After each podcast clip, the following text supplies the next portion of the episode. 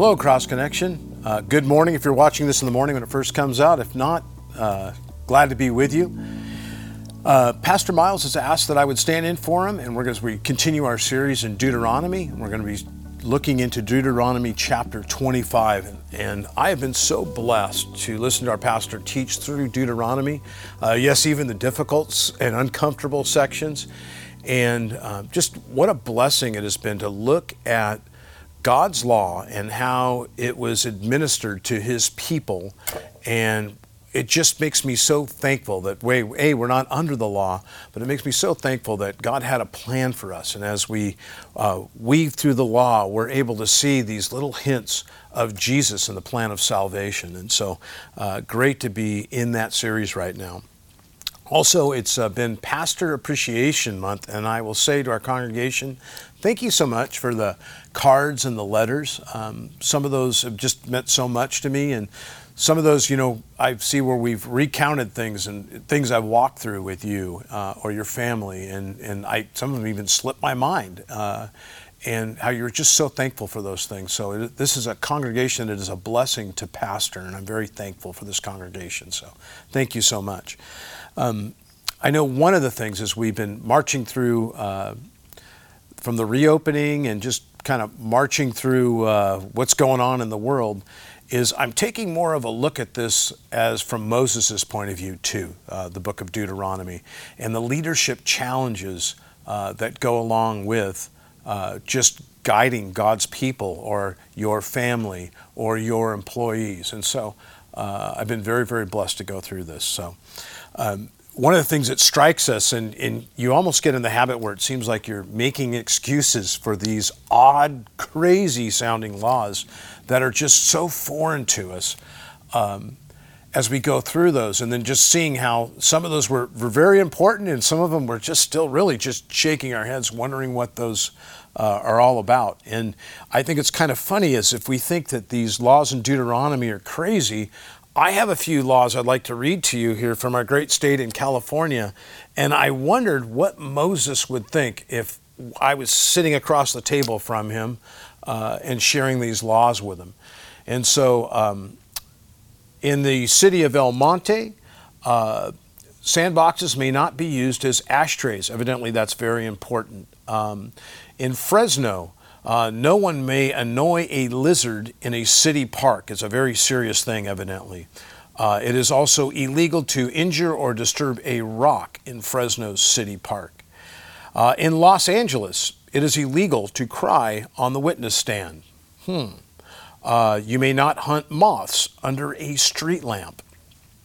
Uh, in Los Angeles, bathing two babies in the same tub at the same time is prohibited. Uh, it is a misdemeanor to shoot any kind of game from a moving vehicle unless the target is a whale. Uh, it is a crime for dogs to mate within 500 yards of a church. Oh, we're so thankful for that. And let's see, we go down to, let's see, Chino, or Chico rather. Um, you are prohibited from owning a smelly animal hide. Uh, detonating a nuclear device within Chico city limits results in a $500 fine. So don't do that. You'll be quite a bit poor. And um, the one that I really, really like is in Barstow that you're not allowed to wear cowboy boots unless you own at least two head of cattle. And so I'm wondering what Moses would think of those uh, laws that we have today. And evidently, uh, those laws in California, from uh, my research, it is harder to get a law off the books in California than it is to get a law on the books in California. And so that's probably why there's some of those extraneous laws. Um, the reason for these laws in Deuteronomy as we look, and I think they fall into a few different categories. In fact, some of your Bibles will say miscellaneous laws, and I don't know about your house, but just about every house I've ever been in has something called a miscellaneous drawer. And when you pull out the miscellaneous drawer, there's items in there that you're sure you're going to need. Maybe it's that lens cap for that camera, or some half used batteries, or uh, a pocket knife or a screw for something, but they're all things you're pretty sure you're going to need, but you just don't use that often. But you don't want to throw them out because there's a really good, there's still a good chance that you might need them for something. And then there's some laws there uh, which I believe are more like um, they've been inspired. They inspired the memo, so to speak, that maybe you've had a been an office situation where somebody inspired the memo, perhaps on a casual Friday, they wore something a little bit too casual. Um, and so some of these laws seem to be inspired by a memo. There's probably a name connected or an incident connected to these laws. And so uh, looking at those kind of brings a smile to my face. Um, and so these laws are all being reviewed, the background for these laws being reviewed uh, by Moses to his people is that they're on the outside of the great nation of Israel. They're going to go in and, and, and, occupy. They're on the outside, they're on the border, and they're waiting to step into this blessing. And so these are some things that they have to establish for Israel to become a nation and to function, they're going to need some of these rules, uh, some of this government, some of this organization. And so um, I think today, if you could leave with something, I want you to leave in your head and your heart that we're going to look at the heaviness of the law and the burden of the law, um, just how hard it is to keep that and weigh that against the joy of the new covenant that we have in Christ Jesus and the fact that he fulfilled the law and these laws are taken care of by him. And so, uh, as it is said, he did not come to abolish the law, but he came to fulfill it.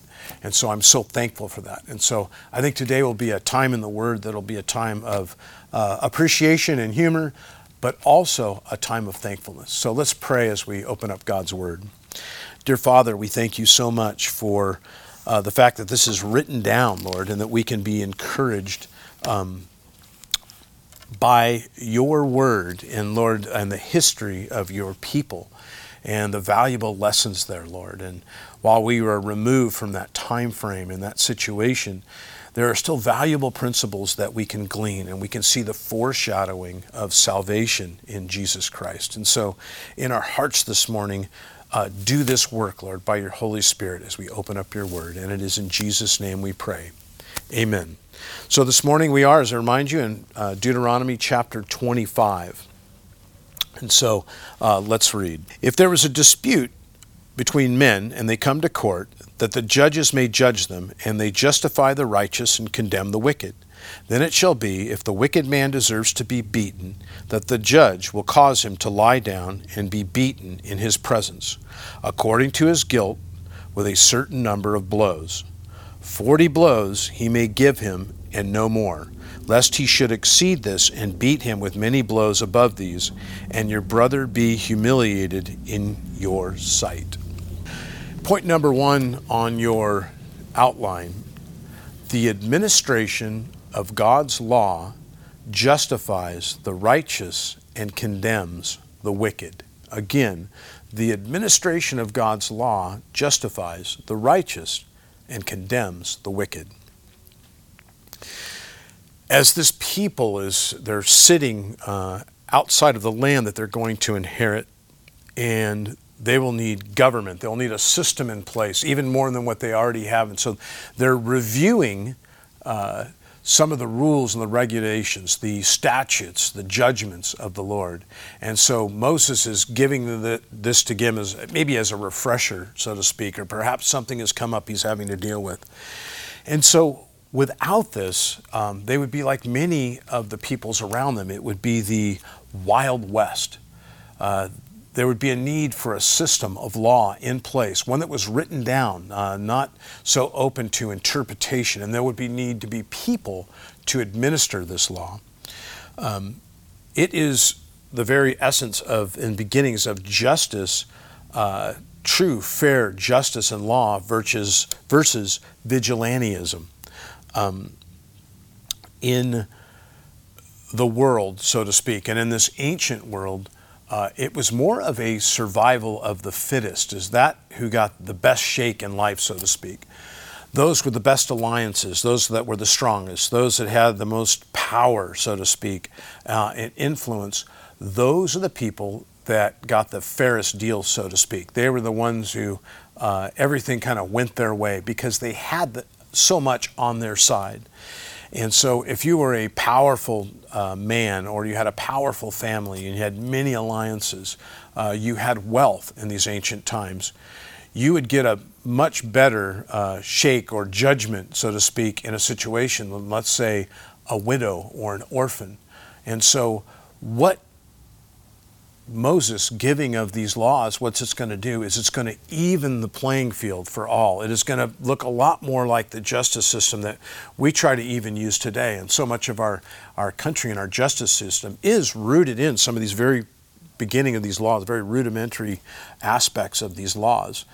Um, yet even today, we still have these challenges in our modern society that those of with alliances and wealth and power. Uh, Things are fair, but they seem to be a lot fairer for those of means. It can be at times. And so it's a very valuable lesson. So this had to be a standard. This had to take place in the land for them to succeed. Now, there's no jails. They're nomadic, and so there's no prison. This hadn't really been invented, uh, so to speak, for them. And so they had to take care of matters on this camping trip, this 40 year camping trip, so to speak. So there was no jails for them. And so the punishment was prescribed. There were a certain amount of lashes that were done. Uh, and I do think it's interesting as you do the research on this. Uh, you could give up to 40, but they would really only give up to 39. And the reason being for that is just in case somebody had miscounted and so they would have stepped over the line or been too harsh. And so um, they were prescribed. It was, it was methodical, it was metered, so to speak uh, this punishment, it was supervised. Uh, this was not a mob mentality. Uh, this was done before a judge that supervised the giving of the lashes. And so um, it would be done in accordance uh, with supervision uh, so that it did not go over the line, so that it was not too much. So it was supervised. Uh, it was quick rather than a prison term they weren't looking at that. It was over in a matter of minutes. It, it was finished. Um, it was recorded. Now, uh, they didn't have a computer system. Uh, they did not have a you know a book. I'm sure they hauled around with everybody's you know prison record in there. But what they did have is all you needed to do to see if somebody was a repeat offender was look at their shirt, and they would see the lashes from previous crimes, and so uh, it was recorded and it was paid.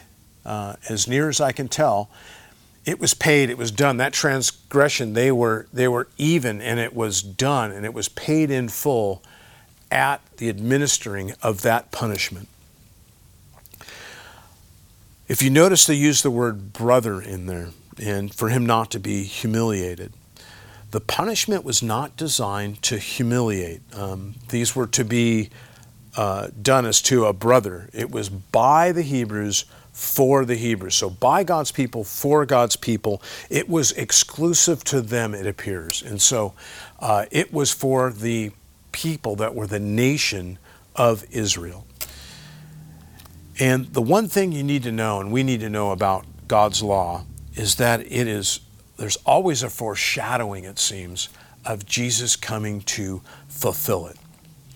Uh, turn with me, please, to the book of Isaiah, chapter 53, and we're going to read in Isaiah chapter 43 this foreshadowing, this um, prophetic message given by Isaiah um, about Jesus, about the Christ, about the Messiah. So, Isaiah 53, we see in verse 4, it says, Surely he has borne our griefs and carried our sorrows, yet we esteemed him stricken smitten by God and afflicted. But he was wounded for our transgressions. This is referenced in Romans also 425. He was bruised for our iniquities. The chastisement for our peace was upon him. That also is many times interpreted crushed. And by his stripes we are healed. Some of your Bible's interpretations by his lashes. We have a prophecy about the Messiah appearing in Isaiah, matching up with this situation uh, that people knew of in Deuteronomy, that the lashes um, were prescribed to our Savior, um, it was supervised, uh, it was being watched, um, and it was recorded. Uh, we have this in our Bibles, and it was final. He paid the price for you and I. Final, infinitum. It's done. It is finished. Telestoi. It is paid. Um, in 1 Peter uh, chapter 2, read along with me, and I like that it reinforces the scripture in Isaiah. He reflects on this. So 1 Peter uh, chapter 2, verses 21, it says, For to this you were called, because Christ also suffered for us, leaving us an example that you should follow his steps, who committed no sin, nor was deceit found in his mouth, who, when he was reviled, did not revile in return. When he suffered, he did not threaten, but committed himself to him who judges righteously, who himself bore our sins in his own body on the tree, that we, having died to sins, might live for righteousness, by whose stripe we were healed. Jesus paid it all. And we see the foreshadowing of this not just in Deuteronomy, but we see it in Isaiah, and we see it in 1 Peter, and we see it throughout uh, the Old Testament, that this would be how our sins one day as Gentiles would be forgiven. Now let's go down to verse 4. It says, You shall not muzzle an ox while it treads out the grain. Now this is a um, this is a kind of a, a no brainer, so to speak, that you wouldn't be cruel, that you wouldn't force an animal to look at the very food that he's producing and not be able to eat. And this has ramifications on, uh, outside of just what Moses is uh, telling these people, revisiting the law. But this is specifically talking about the ox and the principle of that. Uh, point number two on your outline God's promises and commands in the law are not necessarily promises and commands to you. We see this principle of not muzzling an ox uh, come up in 1 Corinthians 9, verses 8 through 11. And basically, and you can go back there and read, but basically the situation is, is Paul is there and he is uh, preaching to the Corinthians. And the subject comes up about uh, pastors or people pre- preaching or missionaries uh, being supported and, and being paid. And what he brings up in the situation is that uh, he goes back to and quotes actually Deuteronomy 25, verse 4, and he looks at that as the principle of why you should support missionaries and pastors, uh, people coming to teach, why the Corinthian church should. But he also says that he's not taking advantage of that because uh, he wants his message to be loud and clear. And so he's working as he goes and he's talking about that. But he takes this Old Testament command, this Old Testament law, and he takes the principle from it, he extracts a principle from it, and he uses that to explain a situation. And the thing that we need to um, keep in mind is sometimes we want to take Old Testament promises or commands and act as though they're speaking directly to us. And the truth of the matter is, they're made to a certain people group. And so they're made at a certain time for a certain time in, in, in, a certain situation. Um, but Paul has no problem appropriating this to teach a principle. And that's a very healthy thing uh, to, uh, understand and to know, uh, to pay attention to. Now, I want you to take a look at this, one of my favorite t shirts here. Uh, it's favorite because I think I'm kind of snarky, but uh, if you read the, the t shirt, it says, Yes, I can do all things through a verse misquoted or taken out of context. And so many times we can take these promises and these commands that are to Israel and they're not directly to us, and we can try to appropriate those to look like something to America or to our own personal lives, and they just simply are not. Um, we can definitely take the principles and apply, apply these when they're in context. Um, but we cannot take these promises and these commands as being to us because they were not made to us. And this is a can be a challenge to explain sometimes because it's a it's a point of error for many people. And the best I can explain it to you is like that. I was thinking of this the other day. If you imagine a, a man and a woman get married and they're very excited and they go on their honeymoon and, and they're on their honeymoon and they're at a beautiful resort, they're there for a couple days and um, they're having a great time and it's just a beautiful situation. And uh, the new wife, the new bride, goes to take a spa day for a morning, and so the groom is going to uh, go and find something to do. And so he decides to go by the ocean, and he finds metal detectors for rent. And so he goes and he rents a metal detector because this is a place of history. And he takes his metal detector and he spends an hour or so shoveling through the sand, and he finds a valuable gold coin, an ancient gold coin, and he's blessed by it. Now, as he pulls this gold coin out and he's looking at it, he has to realize something about this gold coin. And the fact is is that that gold coin was minted, it was made to be used at a certain time frame by a certain people.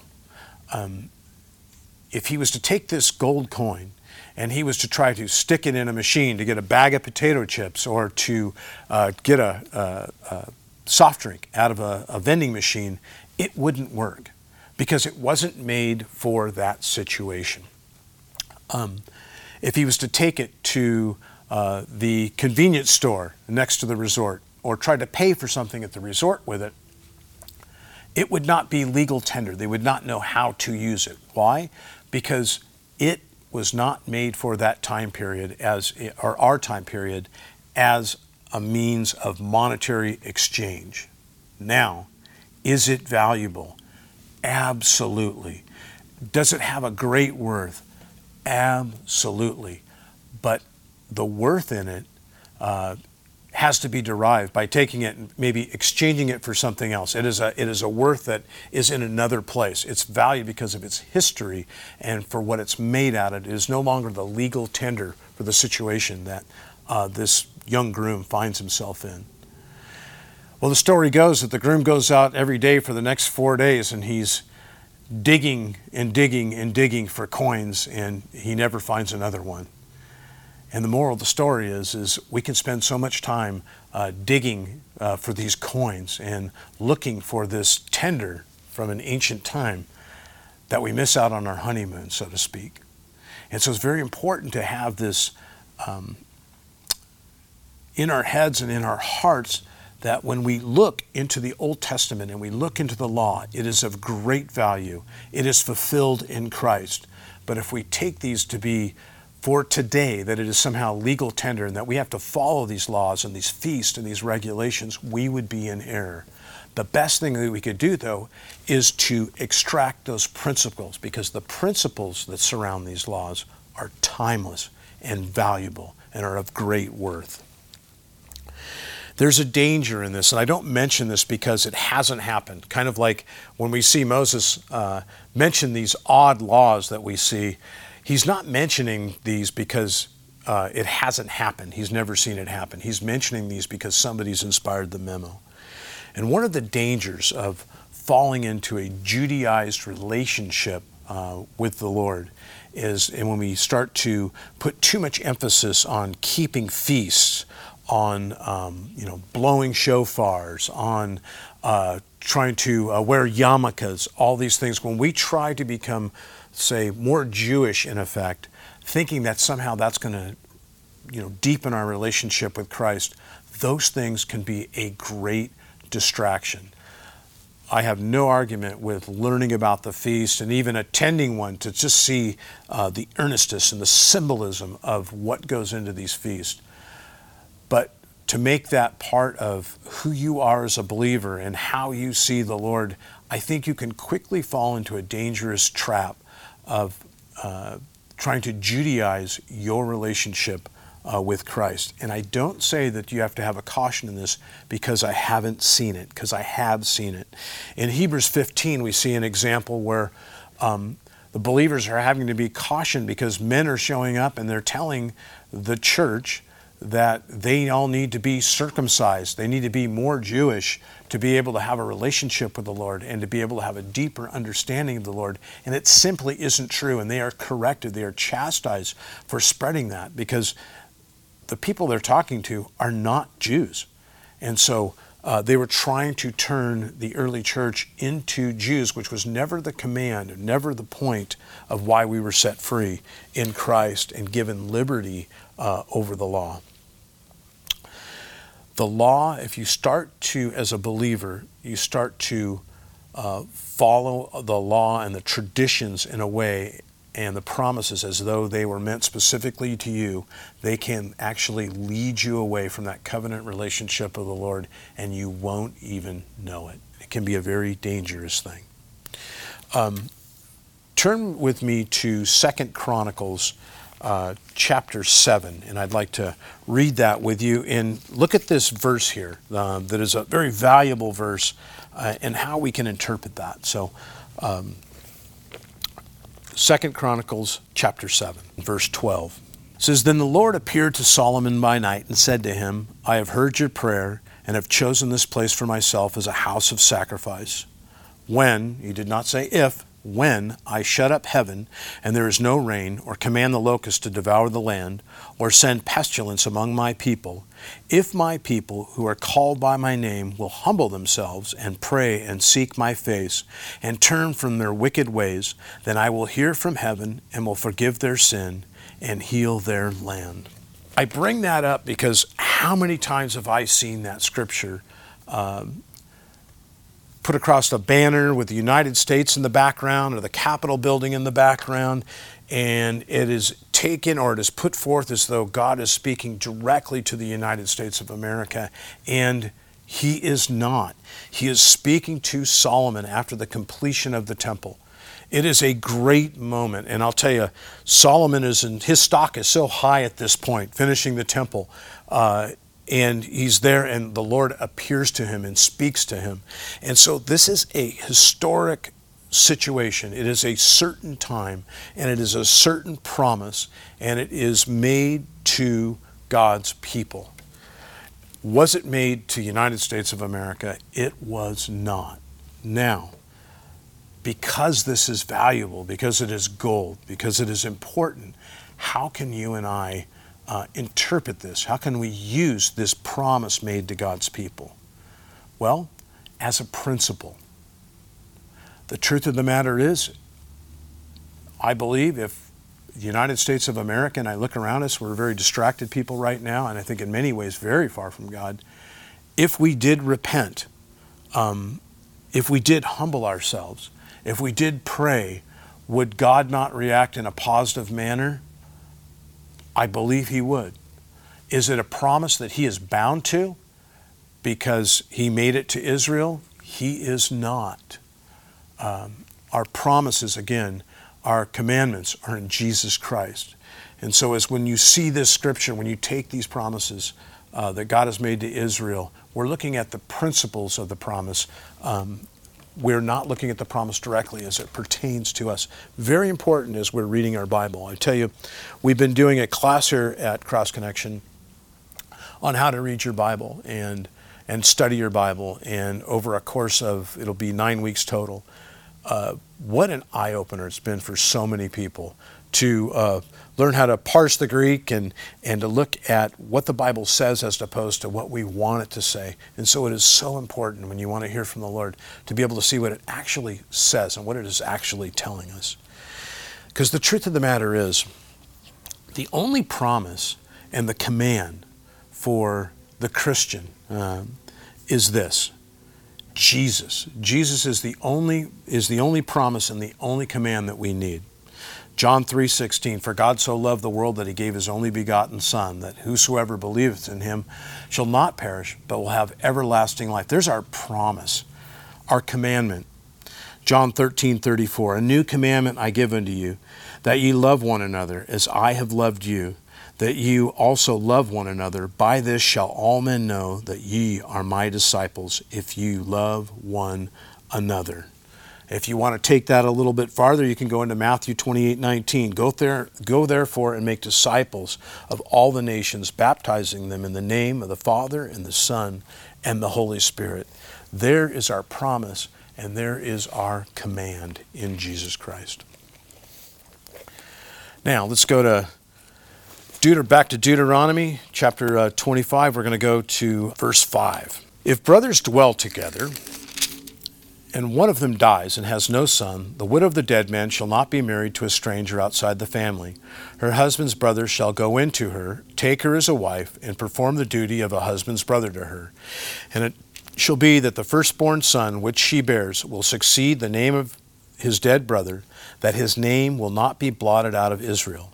But if the man does not want to take his brother's wife, then let his brother's wife go to the gate to the elders and say, My husband brother refuses to raise up a name to his brother in Israel. He will not perform the duty of my husband's brother. Then the elders of the city shall call him and speak to him. But if he, he stands firm and says, I do not want to take her, then his brother's wife shall come to him in the presence of the elders, remove his sandal from his foot, spit in his face, and answer and say, so shall it be done to the man who will not build up his brother's house, and his name shall be called in, in Israel the house of him who had his sandal removed. Point number three in your outlines God's law puts a high value on lineage and inheritance. Now, I, looking at this situation here, um, I guess it's safe to say that this would be a very strange uh, situation uh, in uh, 2022 America. Um, I lost, many of you know, I lost a brother here last December, and uh, it was heartbreaking. It was very hard. I can't imagine what the uh, my house would be like if my sister-in-law moved in with us, and uh, how that would change the dynamic in the house. And she's a great sister-in-law, um, but it would definitely change the dynamic in the house if that's what we were required to do as the brother of a of, of a of a brother who had perished. And so how weird would that be? How how strange would that be? And again, I I thank the Lord for the uh, new covenant, and I'm sure my sister-in-law does too. And she's really great. She was a professional pastry chef, and so if she moved in, I would weigh about 450 pounds. So we wouldn't want to do that. And so, but how weird that would be. But we have to know that God's law at this time, the nation of Israel, how they function, there was a very high value on lineage and inheritance. Um, there's one thing we have to understand at Judaism at um, this level uh, it is not evangelical. Think about that. Have you ever had anybody come to your door and want to talk to you about becoming a Jew? Uh, have you ever heard of a great Jewish evangelist uh, filling stadiums and uh, trying to bring people into the knowledge of Judaism? It is just simply not a component. Why? Because Judaism, especially at this time, is an ethnocentric relationship. It's an ethnocentric religion.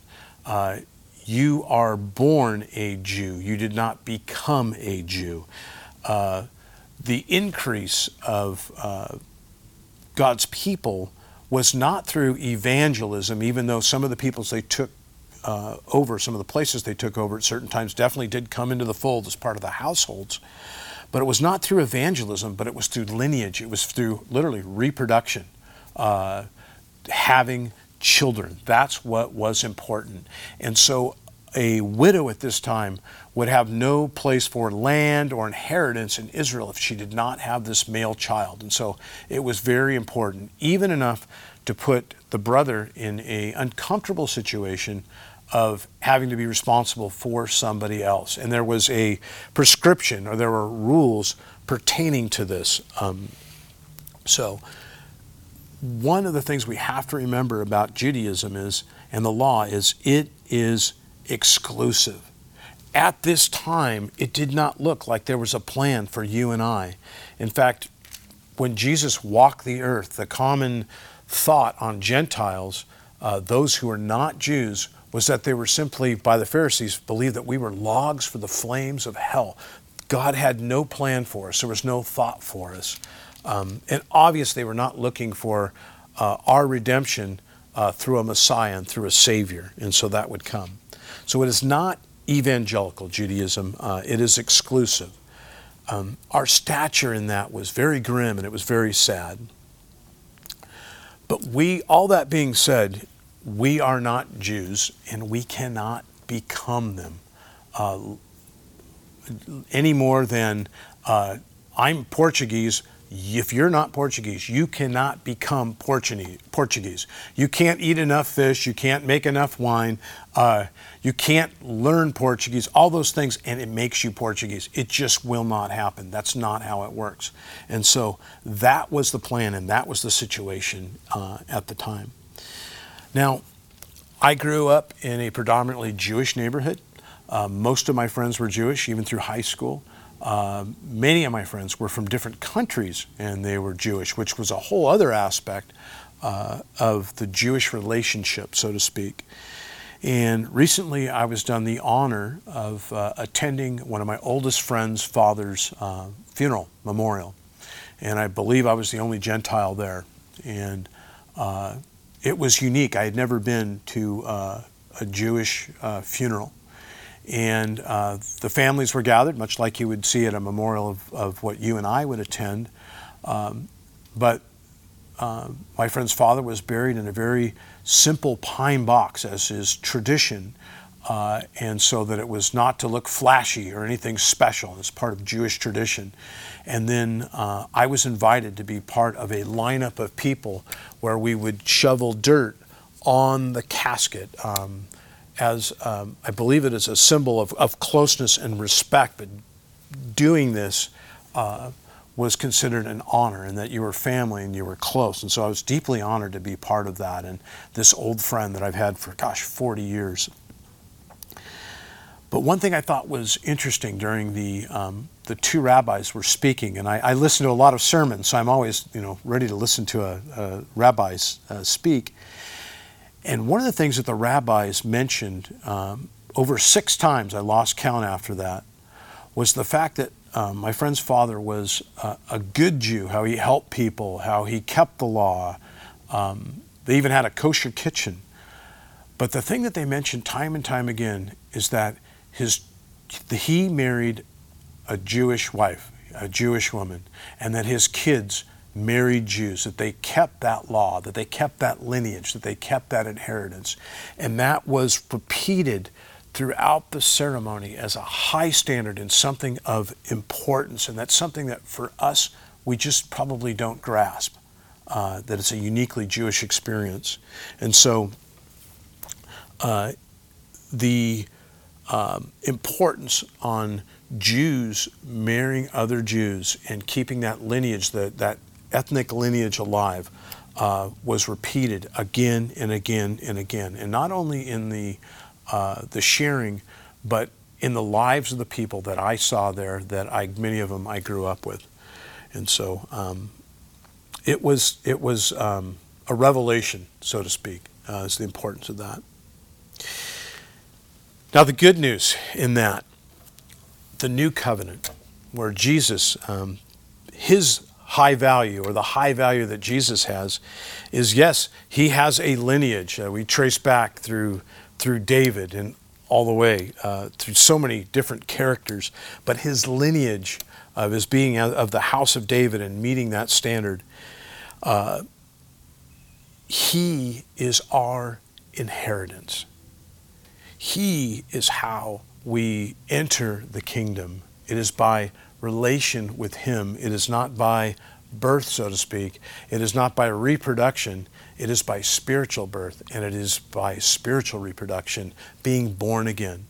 If you'd like to see the most beautiful foreshadowing of the relationship that we have in Christ, is in the book of Ruth. And you'll see the man named Boaz as he redeems, known as the kinsman redeemer. He redeems um, the wife uh, of a dead relative, and how it is, uh, many believe it is an outline, it is a foreshadowing of the relationship that you and I have with Jesus and the plan of salvation. So, in the book of Ruth, I encourage you to read that. So as we move along into, uh, we're going to go down to verse 17. Now, I realize there's some things in there about, um, let's see, uh, men fighting together, the uh, seizing of genitals, uh, weights and measures, and all those things. And I think those are fairly self explanatory.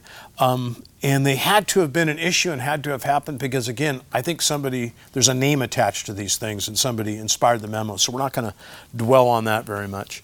So we're going to, as our last and final point here, we're going to go into um, verse 17. And it says, Remember what Amalek did to you on the way as you were coming out of Egypt. So in the Exodus how he met you on the way and attacked your rear ranks, all the stragglers at your rear, when you were tired and you were weary, and he did not fear God. Therefore, it shall be, when the Lord your God has given you rest from all your enemies all around in the land which the Lord your God is giving you to possess as an inheritance, that you will blot out the remembrance of Amalek from under heaven. You shall not forget. Point four on your outline God reminds his people do not forget, because they often did. We see in the history of Israel there is a cause and effect relationship. In fact, as part of the Deuteronomic agreement, uh, the covenant, uh, God sets the, a lot of, if you do this, I will do this. If you do bad, I will respond this way. And so there's a cause and effect relationship with the obedience uh, of God's people with Him. And so He spells that out very clearly. And God knows that they would forget. He does not say uh, if, He says when. Uh, when we look back into Second Chronicles and the promise there to Solomon, he says, When uh, these things come upon you. Now, Amalek is a, a, people group, and they were the arch enemy of Israel. It seemed like they were always popping up and always a problem. They were kind of like the, uh, the Lex Luthor uh, for Superman. There was always a, a problem there, always an arch enemy. Um, and so, uh, always had it in for Israel, and so this nation. And so there comes a time in the book of Samuel that Israel's first real king, uh, Saul, uh, is given the instruction to go up and uh, go to the Amalekites and to wipe them out. Uh, wipe every living thing that has to do with the Amalekites out. Take nothing for yourself, including the livestock. And so he goes in this battle, and uh, Israel is triumphant uh, in the battle, uh, even against the odds, and miraculously is triumphant. And Saul forgets. And the prophet Samuel comes up and he was supposed to wipe everybody out, right? And the prophet uh, Samuel comes up to them and asks if he did what God told him to do. And uh, Saul says in the affirmative that he had. And Saul, uh, excuse me, Samuel asked them, "Why do I hear the bleating of sheep?" And Saul not only had kept the sheep, but he had kept their king Agag alive uh, and Agag, uh, their king, was kept alive evidently for maybe a little longer. I don't know. I know eventually he was destroyed, but he must have kept somebody else there also because we see in the book of Esther much later. And there is a decree that goes out in the book of Esther, and this decree goes out, and the, a man named Haman, Haman is uh, responsible for this, getting the king to issue a decree to basically wipe out all those of Jewish descent to create a Holocaust. Um, and he issues this decree, and it says of Haman that his lineage was that he was an Agagite. And so Saul had forgotten, we'll say, and years later, this Agagite surfaces, and this hate by another people group raises its head and it is going to cause the destruction, once again, the threat of destruction of uh, Israel. A 14 year old girl, most likely 14 year old girl named Esther, has to clean up the mess of the first king of Israel. And it's a fantastic story, and we went through it here not too long at Cross Connection. I suggest you read that story. But if there's ever a reminder to not forget. Uh, one of the things that struck me the very first time I read through the Bible um, many years ago was in the book of Kings that a king would rise to power in Israel and that he would forget uh, to tear down what they call the high places, places of worship, places that God wanted torn down and abolished and ground and forgotten. And those high places, those situation, those places would always cause a situation uh, to cause God to um, withhold blessing from the king, or sometimes these kings would directly stumble because of this. And it was never lost on me for us as Christians, uh, while those high places don't exist, but the principle of high places in our lives. In 2022, as we wrap up here, I look at our own nation and so many of the foundational things that our nation uh, was built upon, things that were out of this book, uh, both Old and New Testament, uh, so many of those principles we have taken from the promise of God and the relationship and the grace of Christ, some of those have been forgotten. And so I will ask you as we part, and as one of your pastors, and it is a privilege to be one of your pastors, is our temptation is to, to complain or to get political or this or that. Um, as you are watching this, I want you to remember on no, November 8th, there'll be an election. And you have the ability to pray for all these next days. And I ask that you would pray every day for our nation, uh, that we would remember, that we should stop to forget, stop forgetting rather, um, and look at the many things that we have forgotten and to repent. And while the promise uh, in Chronicles is not to us, I do pray as a people that we would repent and that we would humble ourselves. And dear Lord, we pray that you would look upon us, that you would rescue us, and that you would bless us again. And it is in Jesus' name I pray. Amen. God bless you all, and uh, see you next week.